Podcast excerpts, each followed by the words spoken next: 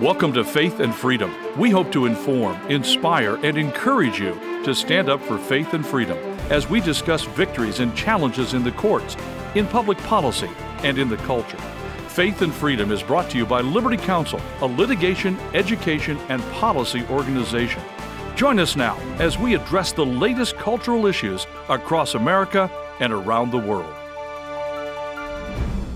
The dark history behind the first birth control pill. We're going to be talking about it on Faith and Freedom. I'm Mat Staver, founder and chairman of Liberty Counsel.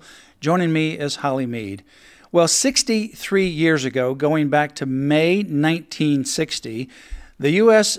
Food and Drug Administration, or FDA, approved the world's first birth control pill, forever changing America's cultural landscape. While conflicting ideologies about sex and reproductive health continue to remain, the drug's creation and the dark road to approval through highly questionable clinical trials mm-hmm. conducted by doctors with unethical methods is at issue here, and it is a very dark history that is right in the heart of the FDA. It certainly is, Mat, and I think it's really important that we unpack this because if you follow the dotted line, it goes all the way back to Margaret Sanger. Yeah, Margaret Sanger, we'll talk about that. The idea for developing a birth control pill literally belongs to Margaret Sanger. Sanger was a nurse and an activist who in 1916 established the Brownsville Clinic in Brooklyn, New York, which later evolved into Planned Parenthood. She saw the idea of a quote simple, cheap contraceptive, close quote, as the greatest need of her Planned Parenthood movement.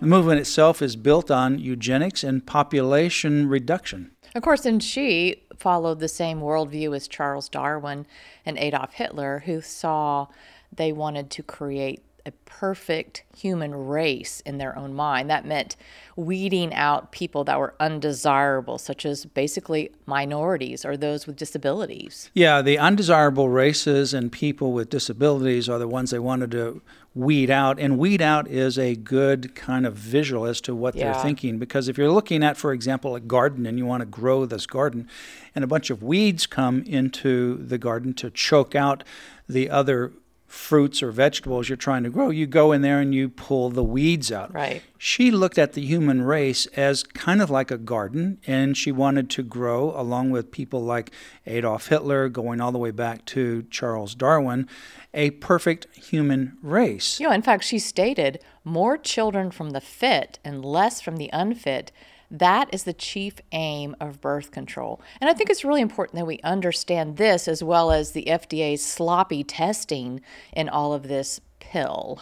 You know, the, the interesting thing, uh, obviously, from a Liberty Counsel standpoint, um, I have no, we don't have an official policy per se on this, but I would say this issue of birth control is a major issue that ought to be talked about in the pulpits, mm-hmm. ought to be trained, and people ought to be mentored with regards to this issue. Uh, frankly, I think when you really look at this issue, you know, I have changed my view mm-hmm. on this over time, and, and I just really have a real hard time accepting this as something that would be part of God's design. And you know, not only from a spiritual aspect, but also from a medical aspect, you look at these birth control pills, what they physically do to women, and the cancer related to these pills as well. It's it's unbelievable. You know, I I think uh, personally, I think that the Catholics had it right and the Protestants had it wrong. I mean, that's just my personal view. You can agree with me or disagree with me, and that's fine. This is not one of those issues that you know, is a fundamental issue like believing in the virgin birth of, of Jesus or the resurrection from the dead. But it, it, it is, I, I think, something that we have grown up with. Right. And we have grown up with this as just this natural thing to we do. Just well, you, it, you yeah. take this birth control, you want to be able to manage your family. You go back and you look at the origin of this. But also from a spiritual standpoint, you look at how the birth control has made sexual freedom more relevant that people who aren't in a married relationship feel more free to expand their sexual freedom because of the birth control yeah, pill. Yeah, because of the birth control right. pill. Well, the pill's approval marked the first time that the FDA approved a drug that was not designed to treat a medical problem. Instead, the pill's purpose was to have a social impact uh, with regards to in involving healthy women um, with respect to birth. Uh, it was this social use and a potential link between the pill to cancer that gave the FDA initial pause in approving the pill. The pill's creators uh, a biochemist uh, and an obstetrician and gynecologist, dismissed the concerns and pressed the FDA to approve the pill, which the FDA did five months later. The FDA avoided long term safety concerns by approving the pill for use no longer than two years at a time you go back and you look at uh, what they ultimately found, and they were doing experiments on individuals without their knowledge. They were able to try to get around the state law mm-hmm. uh, at the time by suggesting that this was an infertility drug. Right. You look at this first doctor who was not a clinical physician, and the law prohibited him from taking any drug into human trials. So he needed a willing physician to help him in this little project that Sanger was so excited about. Yeah. So he ended up getting another doctor, Dr. Rock, a Harvard professor who wasn't necessarily interested in the scientific implications of the project but after uh, rather he was more interested in the social implications he was interested in curving overpopulation, especially in groups that he saw as inferior. Mm.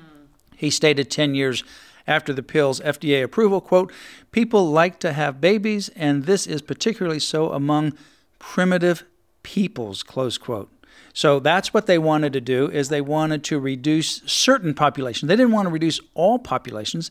They wanted to reduce certain population and weed out those mm-hmm. other categories of humanity, certain races, certain ethnicities, certain people from various geographical locations on the planet, individuals with lower IQ, people that had epileptic seizures and other kinds of physical conditions that they felt were dragging down the human population. But these two researchers, you know, want to again avoid the law, and so they began their testing at Boston's Free Hospital for Women, they were prohibited from testing unmarried women for birth control, so they claimed they were testing an infertility drug. Yeah, they administered it to about 60 volunteers, many of whom quickly dropped out of the study due to the side effects. Yeah, they wanting, had a very high, I think it's a very huge high dose rate. in that pill, by and the it's a big dropout rate yeah. uh, that we had many of them dropped out uh, wanting more compliant subjects akin to the uh, rabbits in a cage.